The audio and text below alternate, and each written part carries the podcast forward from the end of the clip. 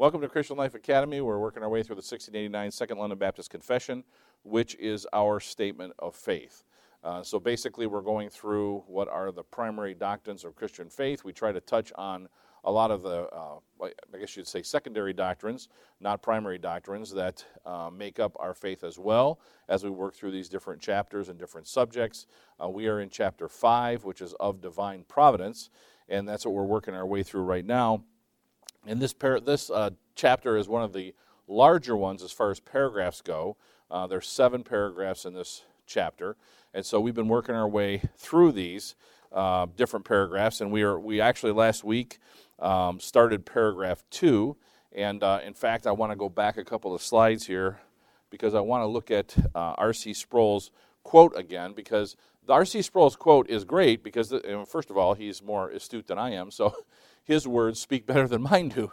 But he's kind of summed it up in a good way, and it's a, it's a, it's a challenging thing for us to think about. Of course, this is R.C. Sproul, right? So no matter who we quote, if it's not Scripture, it's not Scripture. Are you with me on this? So it's not like R.C. Sproul, we're saying, well, he, his words are divine. They're not. Neither are Calvin's, neither are Luther's, neither are anybody's.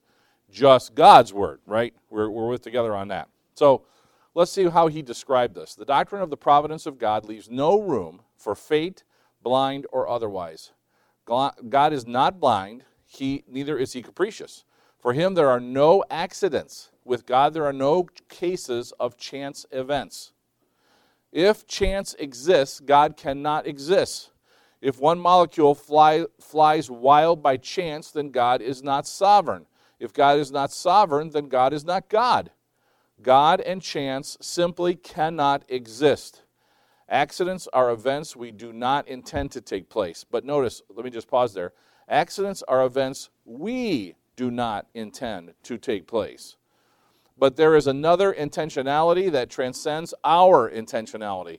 The intentions of God, as seen in the concurrence between the intents of Joseph's brothers and the intent of God, are never subject to chance or fate. Chance is a repugnant term to ascribe to the actions of God.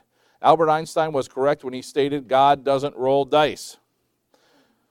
So this, this in essence, kind of sums up God's providence. You cannot believe that some things just happen by chance. To do so would be to say that God isn't in control of them. Does that make sense? And that's essentially what Sproul is saying. He's saying, look, if God is in control, then He's in control. We can't say, well, you know, God's in control of this, but He's not in control of that. Well, then He's not God. Does that make sense? And a lot of times, unfortunately, this is taught. Like there's big picture, little picture. Have you heard that before? Or big circle, little circle. Have you heard that before? In other words, God is in control of the big picture, but the small picture, well, he just lets that go along and every once in a while makes a course correction to make sure the big picture is fulfilled. That's unscriptural. That's unscriptural. We see so many examples of this, and we've looked at a few of them in the scriptures here, but you can think through some examples of this, right? Remember when Christ talks to the apostles and he talks about for them not to worry about how they're going to get clothed or how they're going to get fed before he sends them out? And what does he say? He says, Think of the birds, right? They don't gather before the winter, and yet God provides for them. And if he cares for a bird, how much more does he care for you? True? Totally makes sense. Except we never think about the first part. God actually provides for the birds. He doesn't just leave that to chance, He doesn't leave that to just happen the way it happens. He is the one who is providing for them. Interesting. Interesting. All right. So, here's where we left off. Was starting with first we had, uh, as part of paragraph two, we had a concession, and now we have an assertion. So, this is the phrase, it's the second half of paragraph 2. So, paragraph 2, part 1 was a concession, and paragraph 2, part 2 is an assertion. So, here's the rest of the paragraph. Yet, by the same providence, he ordered them to fall out according to the nature of second causes, either necessarily, freely, or contingently. Let me read the first part of paragraph 2 so you can see the contrast, all right? Although, in relation to the foreknowledge and decree of God, the first cause, all things come to pass immutably and infallibly, so that there is not anything befalls any by chance or without his providence.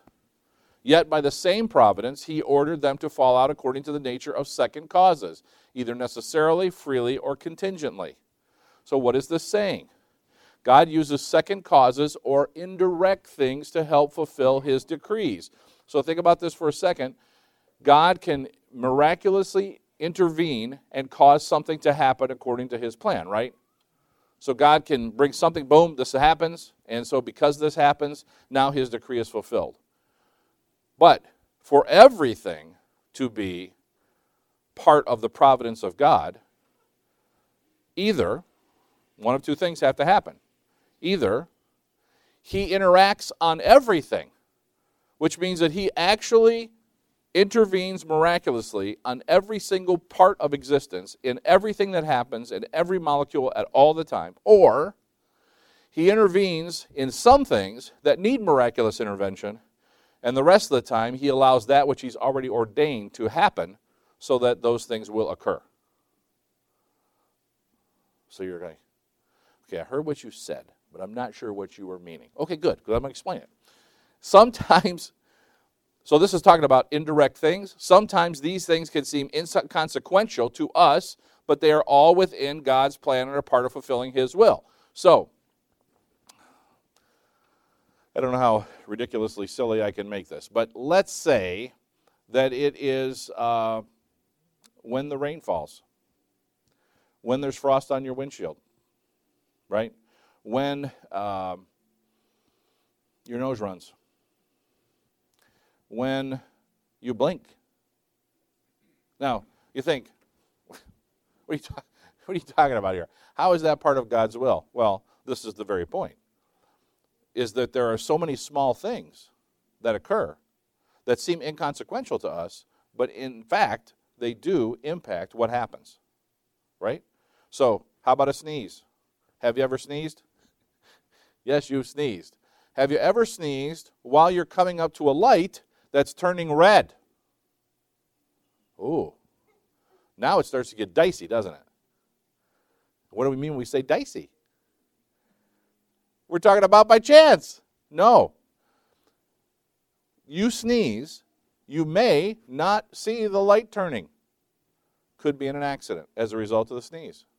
The guy in front of you could have braked hard, and you sneezed, you didn't see it. You look up, the car stopped, you hit him. Now, the, the sneeze seems inconsequential, right? Until that happens. Then it's not so inconsequential anymore. It's, now it's a pretty big deal. But this is true all the time. This is true all the time. So if you think about anything that happens in your life that seems like it's a big thing, it's not standalone usually, is it?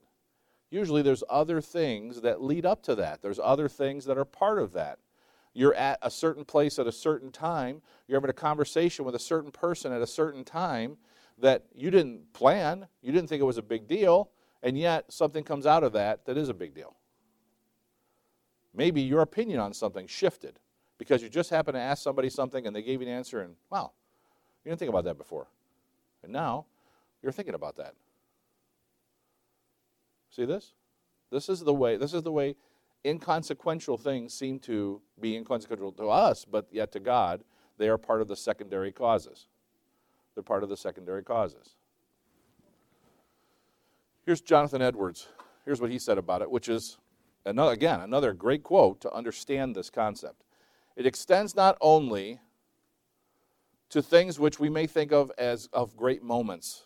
He's talking about the difference here between those first, those first causes and secondary causes and therefore worthy of notice, but to things the most indifferent and inconsiderable. It extends not only to things beneficial and salutary, or to the direction and assistance of those who are the servants of the living God, but to things seemingly most hurtful and destructive, and to persons the most refractory and disobedient. He overrules all his creatures and all their actions. I am to point out to you in some particulars how the wrath of man praises God I say, in, I say in some instances because it is far from being in my power either to mention or explain the whole. There is an unsearchable depth in the divine counsels which it is impossible for us to penetrate. You know what he's saying? There, there's no way for us actually to get our minds wrapped around this concept that God is actually controlling everything, the big things that we recognize as big things, but all of the small things, all of the secondary causes that seem inconsiderable, eh, eh, they don't seem like they're a big deal to us. They're inconsequential. And yet God is in control of those things. And you think, well, okay, I, I, I, can, I can accept that. Well, realize it also extends to the unbeliever. Now it starts to get a little bit uh, unnerving. What does that mean? See, it's really easy for us to accept this doctrine when we think about ourselves. And we think about God controlling how our lives go, our church goes, our family goes, our nation goes, our state goes. But if God is in, truly in control of everything, that means that the most ruthless sinner you can think of is doing exactly what God wants him to do. Exactly what God wants him to do. Is he in control of the believers and not the unbelievers? We don't believe that. Right? But somehow, that's the way we think about it, isn't it? Hmm. There's three classifications of second causes that are given in the confession. Three classifications of second causes. One is necessarily, so this is God's creation, acts within the laws that God has established for it. That mechanism, under God's control, is designed and required to operate a certain way. God uses those things that must be out of necessity perform their created purpose to accomplish His will. So the first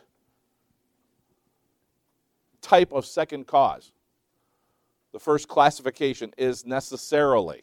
So when this confession talks about necessarily, what it's talking about is creation and things in creation that God has established and ordained and made them to work this way, they do continue to work this way. Like, what's the most simple one you can think of right off the bat? What? Gravity. Good one. Gravity. Do we need gravity to accomplish God's will? We do. We do need gravity to accomplish God's will, right? So, did God build this into creation? He did. He did build this into creation. So part of his plan is that which he's built. Does God have to hold us all on the earth all the time? Do you see the point? No. He created earth with gravity, and that gravity continues to operate the way he designed it for as long as he wills it to happen, and that is what holds us on the planet. Could have made it harder, we couldn't walk. Could have made it lighter, we float away, right? Gravity, natural process, natural process. Freely, his intelligent creatures act freely with liberty, but God influences and governs the heart. So we, the confession talks about necessarily, then it goes to freely. His intelligent creatures, which are who? People, act freely with liberty, but God influences and governs their heart. So let me ask you a question Does free will mean that you get to do whatever you want to and God has no control?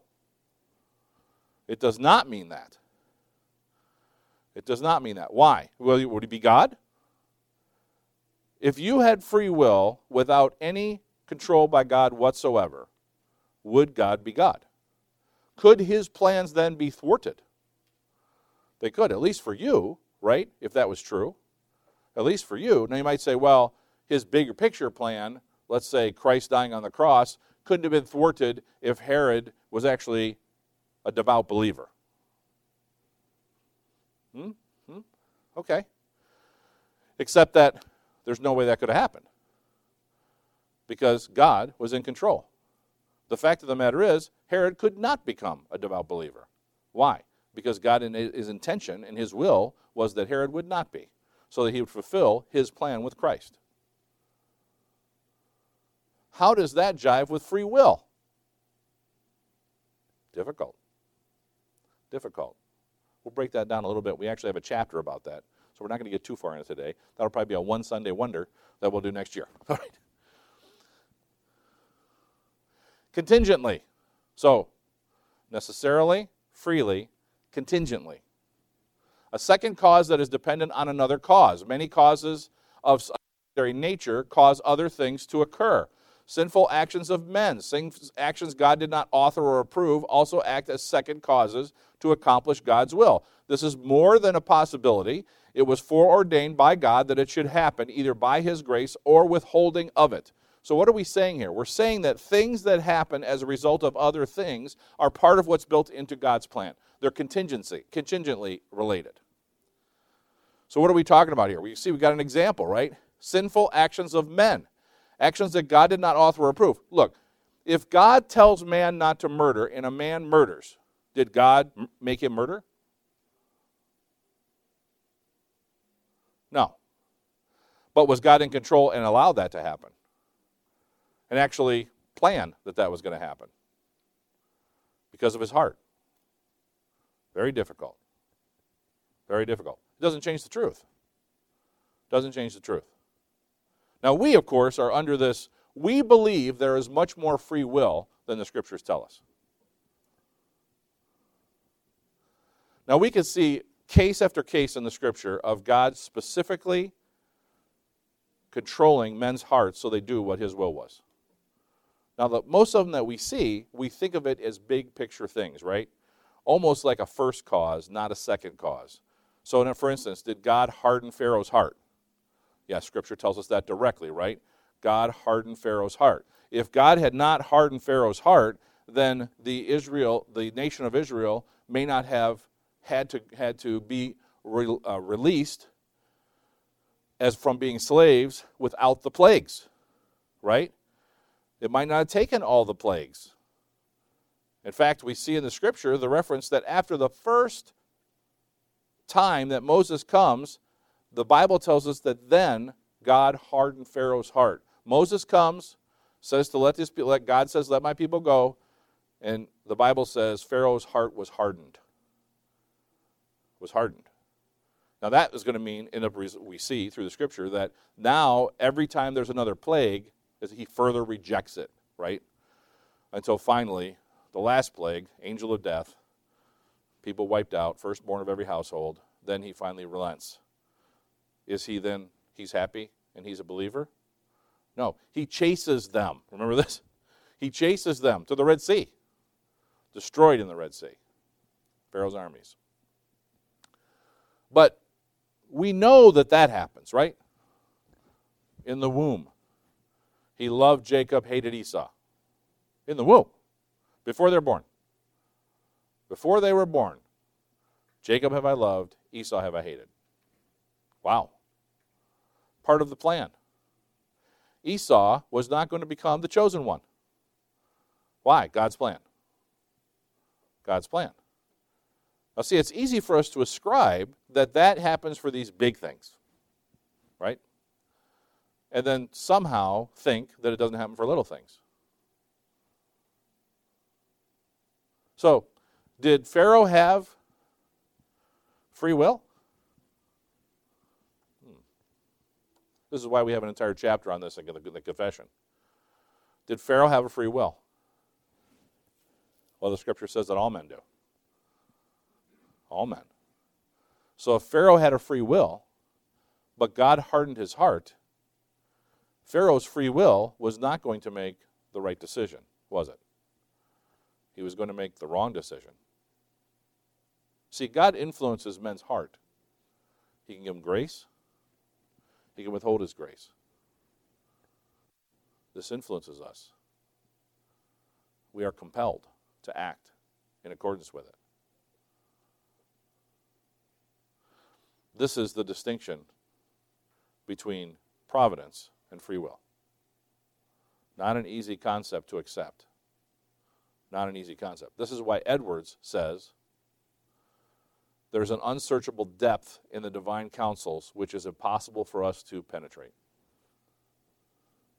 It's hard for us to understand how this works completely. So, what we have to do is accept that God's word says that this is how it works. It's beyond us. You could say it's an, a divine mystery, right? Something that's beyond our understanding.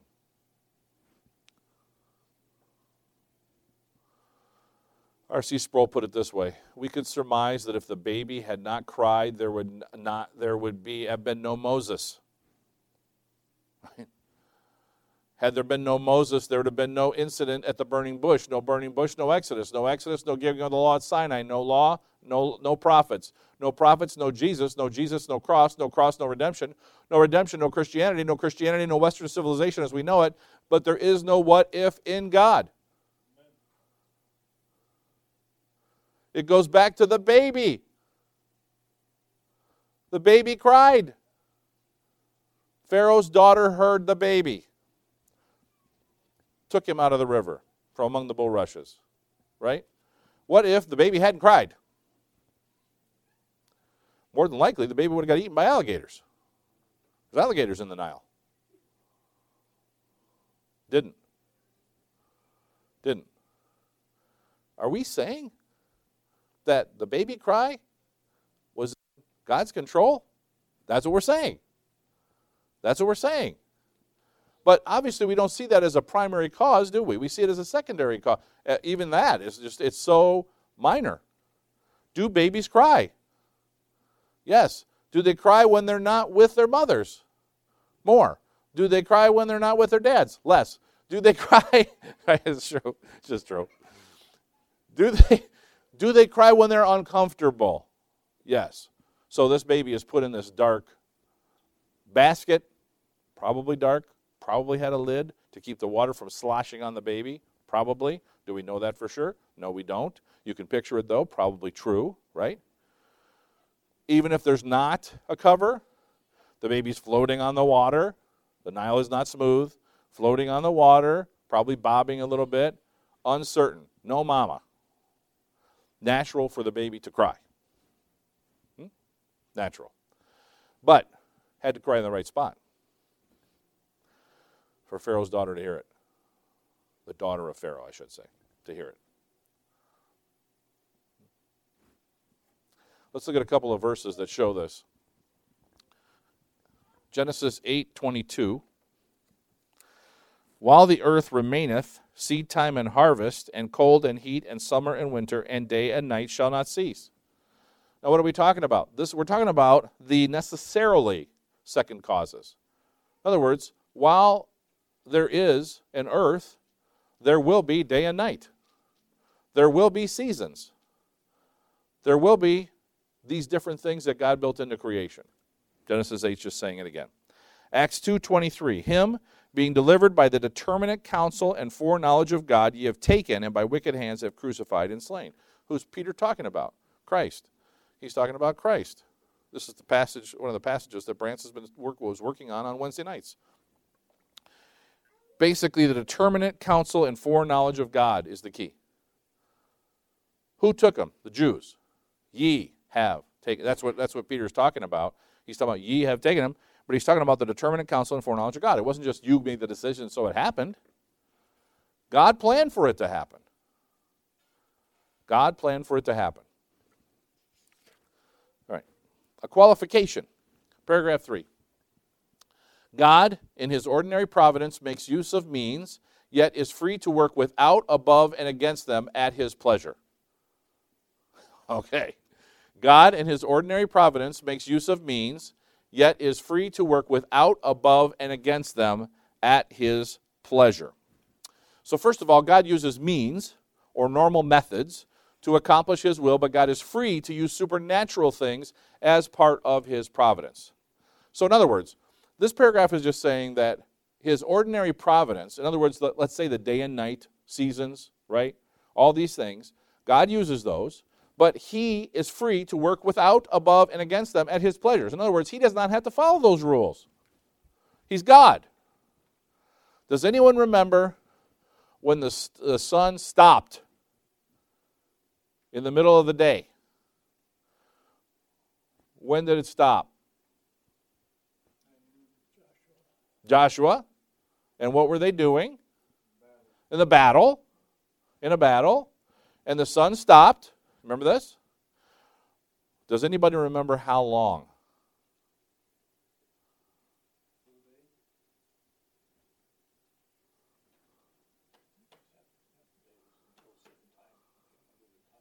There was a time, that's right, and it was hours long. It wasn't a few minutes. Was that whole day? There you go. 24 hours. If that's accurate, it's God's word. 24 hours. Is that possible? Is that possible?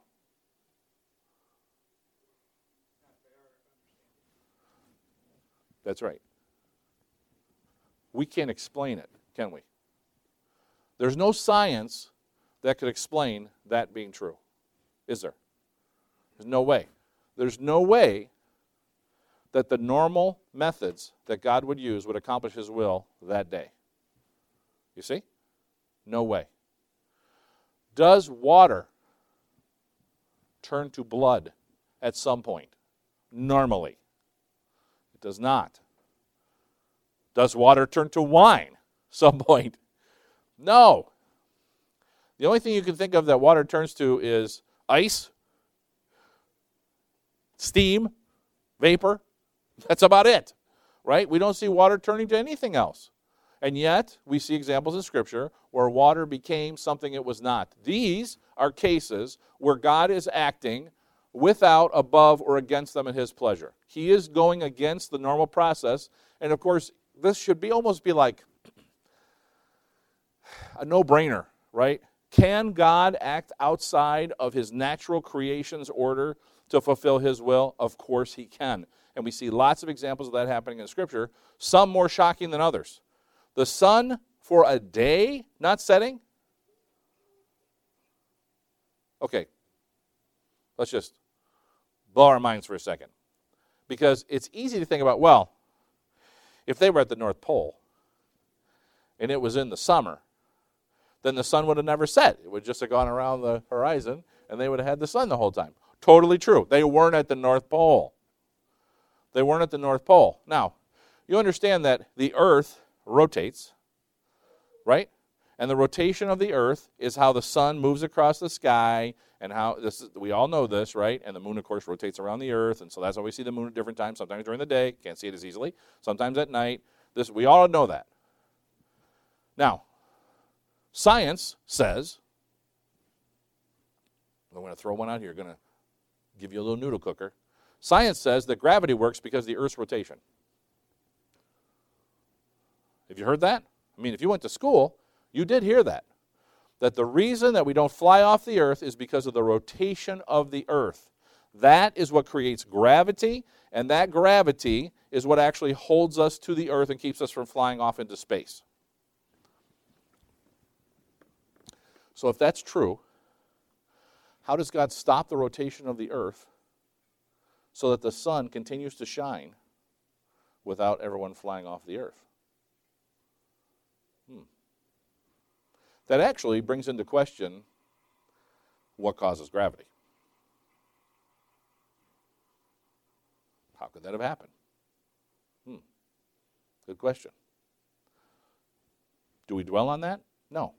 We just accept that this happened, but it just shows that God's power caused this to happen. I mean, obviously, the sun did not move in the universe, or did it? I mean, did the earth keep rotating and the sun moved? And then God put it back? Could that have happened? does God have the power to do it? He does. But that is not a normal process. Agreed? Not a normal process. It's outside of the ordinary providence that He uses. Right? Now, what would be an example of the ordinary process that He uses? Like, where do we see? There's like tons of places, but where can you think of that the natural order of creation, that the way that the earth operates, let's just say that, the way that the earth operates caused part of God's plan to come to be? Like that it happened because that was the way that God built it into creation. Can you think of any examples? There's, I mean, just don't have to, I'm not looking for one. I'll come up with some if you don't. Any examples? sunrise and sunset. Okay, well, let's go with that one since nobody else said anything. Sunrise and sunset. All right, so sunrise and sunset. Do we see examples in the scripture where battles ended or started based on sunrise and sunset? We do. Do we see battles in which the nation of Israel, when they're coming into the promised land, went in and attacked another group of people at night? We do. Now, what happened They were surprised. Remember this? Can you think of any example of that particularly happened at night? And they were surprised? Just what's the story? Gideon. What, what did they do? They had a light in what? In a jar, a vessel, pot, whatever you want to say. And they busted them open, revealed the lights, blew the trumpets, right? Had it surrounded, caused confusion in the camp. They started killing each other. Now, this only happens because it's at night, right? So, part of God's plan in this case was using the natural order of creation that included night, right? That included night. Lots and lots of examples you can think of in Scripture where this happens, right? Was God's plan that the apostles, the disciples, would be falling asleep when Christ prayed in the Garden of Gethsemane? Part of his plan. Would that have happened if it was daytime? Probably not. Right? Probably not. Natural. Natural creation. God uses part of it to fulfill his will. Part of it. Jonah. Watching Nineveh, waiting for destruction. God causes a big plant, bush to grow to give him shade. He's still unhappy. It shrivels. He's still unhappy. So it's in the sun. The plant shrivels. Could the sun cause the plant to shrivel? Yes, the sun could cause the plant to shrivel. How about the whale throwing him up? Now, would that be normal for the whale to throw Jonah up? Or would normally he hold the, whale, the man in his stomach?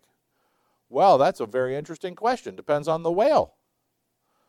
Because some whales, they found, will not hold that large of a thing in their stomach. They're used to eating very small things, plankton, other things. They're used to eating other things, and so if they were to ingest something like that, their stomach would eventually cause them to throw it up. Could God have just used natural creation there, by the which whale was going to swallow Jonah? Sure. Absolutely. That's throughout the scriptures. You see it all over the place. We don't even pay attention to it because it's just normal, right? We just expect that that's okay. Sure. Well, yeah, that's believable. It's the supernatural things we usually pay attention to, right? Rightfully so, right? They douse the altar in water, and yet lightning lights it on fire. Supernatural, right? They douse it in oil, call for lightning from the, uh, the false gods, nothing happens. That's actually natural creation, right? Like lightning just doesn't come whenever you call for it. We wouldn't need matches if that was the case. Right? You see what I mean? That's not really true because a lot more power in lightning. Anyway. Miracles are God working without, above, or against ordinary means. I think we just covered that. All right. Without means are when God acts completely above and beyond second causes to perform his will. He, mirac- he miraculous intervenes to cause his first cause to come pass in the virgin birth of Christ. God worked without means of sexual relations as the means of conception. Just makes sense. So there was no man and woman to cause the conception to occur. He acted above creation. Now, notice that then the normal process of creation continues. The mother is now impregnated.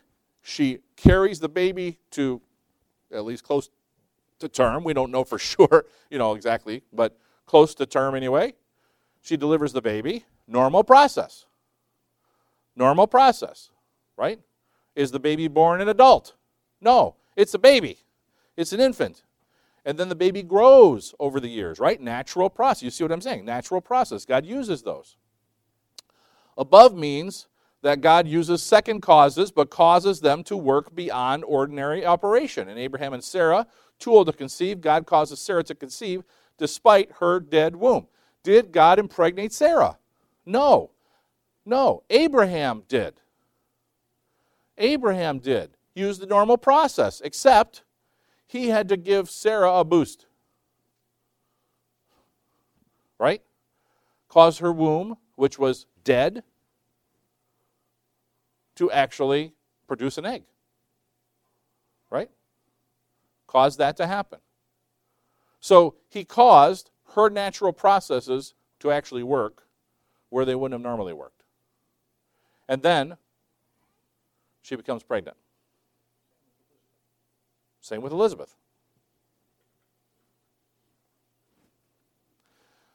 Against them means God sometimes contradicts or works against the ordinary means to perform his will. For example, God went against the normal operation of the sea when Moses parted it for the children of Israel to cross it. So, what's the normal operation of the sea? It's in the sea, it lays down, it stays together, it flows together, right? It doesn't just like open up and, hey, look, there's a pocket in the ocean. It doesn't happen like that.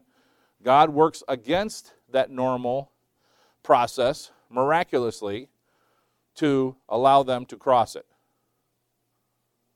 Right? Now we see this in many other cases too, and that becomes a little difficult as you work talk about this, but what we're talking about specifically in this case is God works against normal means sometimes to fulfill his will. So in other words, God uses a normal process but miraculously intervenes and Mary is pregnant. Right? In this case, the normal process would be for the ocean to be in the filled, right? And God works against the normal process to open it up. Same with the sun, not setting, right? Normal process is there's a day, the earth's rotating, the sun sets at the end of the day, that's it. He works against that normal process and intervenes and stops or causes something to happen that's different. Does that make any sense? You guys with me on that to some extent? You're a little confused. That's okay. Let's look at some scripture. You can see we've got a bunch of it there. And if you want, you can see I'm going to read a big passage here in Exodus 14. Exodus 14, if you wanted to turn to that one. Okay. First, Acts 27, verses 31 and 44. Paul said to the centurion and to the soldiers, Except these abide in the ship, ye cannot be saved. And the rest, some on board and some on broken pieces of the ship, and so it came to pass that they escaped all safe to land. What is, what is the scene that we're talking about here in Acts? And by the way, this is a footnote that's in the confession. What is the scene that we're talking about in Acts 27, 31, and 44? What happens to the ship? It's destroyed, shipwrecked, caught in a storm. So Paul says to the centurion soldiers, except these abide in the ship, you can't be saved. So what happens? They listen to him. The ship breaks up, and the rest, some on board, some on broken pieces of the ship, all escape safe to land. Everybody made it.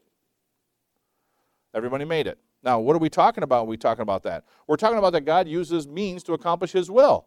The storm was normal. The storm was normal, not a supernatural storm. This is part of creation. Isaiah 55, verses 10 11. For as the rain cometh down, and the snow from heaven, and returneth not thither, but watereth the earth, and maketh it bring forth and bud, that it may give seed to the sower and bread to the eater. So shall my word be that goeth forth out of my mouth. It shall not return unto me void, but it shall accomplish what that which I please, and it shall prosper in the thing whereunto I sent it. Wow. What you know, the first verse of those two verses describes natural processes. Rain, snow, right? waters the ground. It doesn't rain and then go back to heaven. Things happen with the water, part of the natural process. But then he says, his word is going to go forth out of his mouth, his mouth, and that is going to not return to him void. It's going to accomplish exactly what he wants to accomplish with his word. With his word. That is actually suggesting that God's word is almost, not quite, almost a natural process. God's word will accomplish what he intends it to accomplish in the way that he intends it to accomplish. Does not have to miraculously intervene every time. Hosea 1 7. But I will have mercy upon the house of Judah, and I will save them by the Lord their God, and will not save them by bow, nor by sword, nor by battle, by horses, nor by horsemen. Hmm.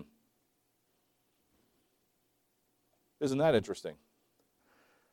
I'll have mercy upon the house of Judah, and I won't save them by weapons and soldiers.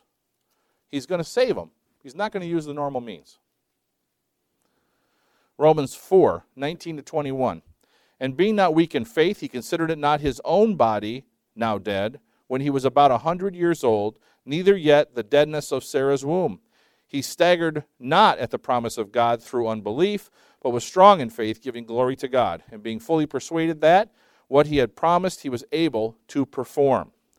Who is he talking about? Obviously, a little hint there because he's talking about Sarah's womb. Abraham. He's talking about Abraham in this passage, Paul is.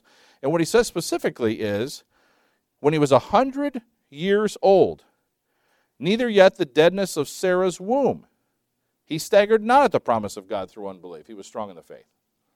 So Abraham believed that God was telling the truth, that this would happen, that he would cause something to happen that's different, that there would be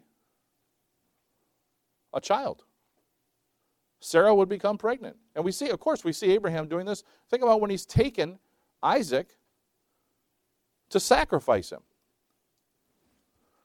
Did God miraculously create a goat in the bush?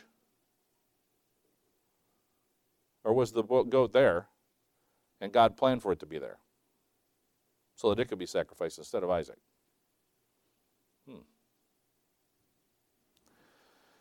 Daniel 3:27 and the princes, governors and captains and the king's counselors being gathered together saw these men upon whose bodies the fire had no power nor was a hair on their head singed nor were their coats changed, nor the smell of fire had passed on them. Well, this is a shocking, this was a shocking story, wasn't it? This is God working against the natural processes. What would the natural process be that we're talking about here? The natural process of Come on, shout it out. What? Fire. Fire. This what are we talking what do you recognize what this is? You know, the confession doesn't list the whole passage. It just lists the individual verse out of it. What's this passage? Who just came out of the fiery furnace? Shadrach, Meshach, and Abednego. They came out of the fire. And notice what it says that the fire had no power over their body, the hair on their head wasn't singed, their coats weren't changed, and you couldn't even smell fire on them. You know, you can't get close to a campfire and not smell like campfire. These guys are in the fire, it comes out. This is God working against the natural processes, caused something to happen that was not part of the natural process. Because, of course, naturally, they would have burned up. Right? They would at least smell like smoke. I mean, at least that would happen. Didn't happen. Luke 135 And the angel answered and said unto her, The Holy Ghost shall come upon thee, and the power of the highest shall overshadow thee. Therefore also that holy thing which shall be born of thee shall be called the Son of God. Well, and obviously, this is a reference to Mary becoming pregnant. God uses the natural process of pregnancy, but he works against the natural process by causing her to become pregnant without a human man. All right, Exodus 14, 16 through 31. And probably you'll recognize this. Just listen to it as it goes to see how the natural processes are worked over.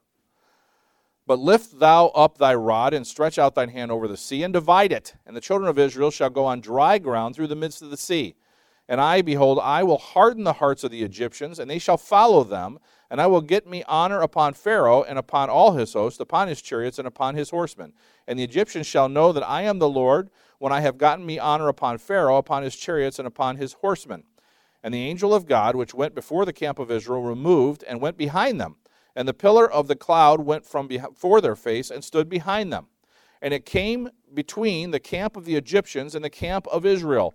And it was a cloud and darkness to them, but it gave light by night to these, so that the one came not near the other all night. Don't think about the Ten Commandments movie. Think about what's happening right here. This is unbelievable. The Egyptians cannot attack the Israelites because the Spirit of God, in the form of a cloud, which appears to also have fire, is put between the two. Neither one can approach the other. Straggling Israelites cannot go back to the Egyptians. They can't pass through this thing that exists. This would be a miraculous intervention. Yes? See this?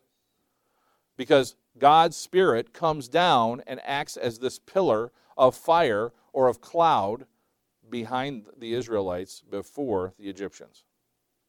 Also, notice that God intervened by hardening the hearts of the Egyptians.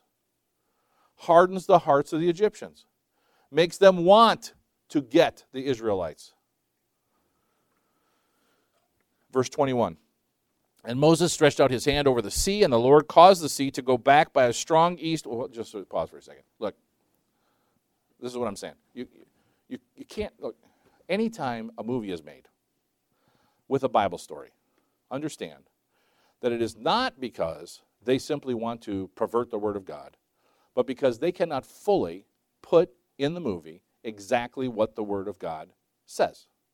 And they have to make assumptions, and they have to make guesses, and they have to come up with things to try to give the idea of what they read in the Scripture to do it. So, if you watch the Ten Commandments movie, classic movie, you know, Charlton Heston, if you watch that movie, in that movie, what happens is they see Pharaoh's armies coming.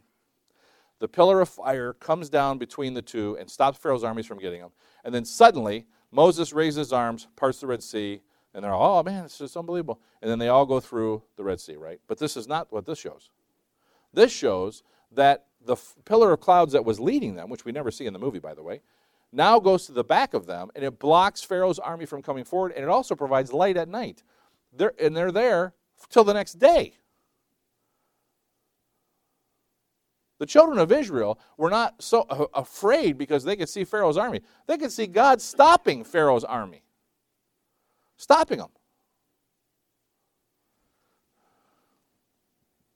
21. And Moses stretched out his hand over the sea, and the Lord caused the sea to go back by a strong east wind all that night, and made the sea dry land, and the waters were divided. And the children of Israel went into the midst of the sea upon the dry ground, and the waters were a wall unto them on their right hand and on their left. Pause for a second. How long does it take your yard to dry out after it's rained for a few days? So if you're if you have a swamp in your yard, few of you do, how long would it take for that ground to become dry so that you could put horses and carts and walk across it and get across the other side? God used the natural process of the wind to accelerate the drying process so that they could walk across. See what it says? It says, a strong east wind all that night, and made the sea dry land, and the waters were divided. Verse 22 And the children of Israel went into the midst of the sea upon the dry ground, and the waters were a wall unto them on their right hand and their left.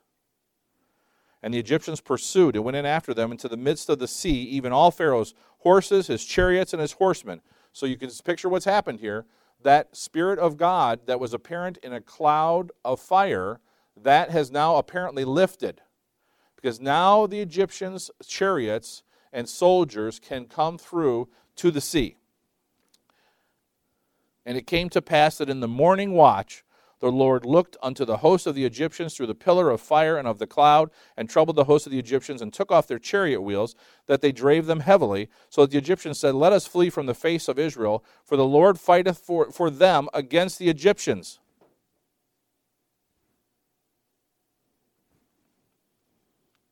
What's happening here? They're chasing them. I mean, if you look, what it says is in verse 23 is that they went into the midst of the sea. All of his, his entire army went into the midst of the sea. And then we see in verse 25 that the chariot wheels start breaking off. Remember, this is dry enough ground that the entire nation of Israel has walked across it, which, by the way, the Red Sea, if depending on where it was, to walk across it would take quite a long time. This is not like this would be just a you know half hour there across. This is not the Flint River here. This is going to take a long time for them to get all the way across the sea very possible that they were still in the sea when Chariot's armies began to, when Pharaoh's armies began to come into the sea at the other end. Are you with me on this? We don't know for sure. Very possible that's the case. Verse 26 The Lord said unto Moses, Stretch out thine hand over the sea, and the waters may come upon again upon the Egyptians, upon their chariots, and upon their horsemen. And Moses stretched forth his hand over the sea, and the sea returned to his strength when the morning appeared, and the Egyptians fled against it, and the Lord overthrew the Egyptians in the midst of the sea. And the waters returned and covered the chariots and the horsemen and all the host of Pharaoh that came into the sea after them. There remained not so much as one of them in the Ten Commandments movie, one chariot is saved. Whose is it? Pharaoh. Pharaoh and his chariot men are up on the mountain or on the cliff or they're overlooking and they see this happen. Not according to the scripture. Not one person was left. The entire army destroyed under the water in the midst of the sea. Did God strike them dead? No. He used the natural process of the ocean that he had intervened and caused the waters to separate and caused the land, the wind to blow, to it to be dry, but he then withdrew. When Moses held his rod out, God withdrew, holding the sea. Moses didn't control it. Moses was obedient to God. God let the ocean go. Destroyed Pharaoh's army, the Egyptians. But the children of Israel walked upon dry land in the midst of the sea, and the waters were a wall unto them on their right hand and their left. Thus the Lord saved Israel that day out of the hand of the Egyptians. And Israel saw the Egyptians dead upon the seashore. And the Israel saw the great work which the Lord did upon the Egyptians, and the people feared the Lord and believed the Lord and his servant Moses. So it's not like this thing happened and the Egyptians just disappeared. Natural process happened. What's the natural process when there's a shipwreck, a plane crash, or whatever in the ocean? Bodies. Bodies float.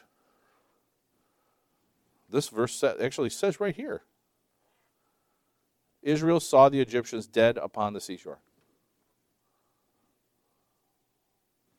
They saw it. They knew what happened.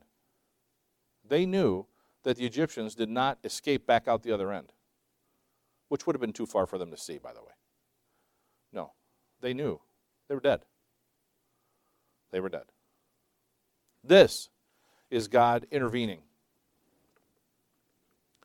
in creation and causing things to happen and withholding sometimes the natural order so that his will can be accomplished, and other times using that natural order of creation to accomplish his will.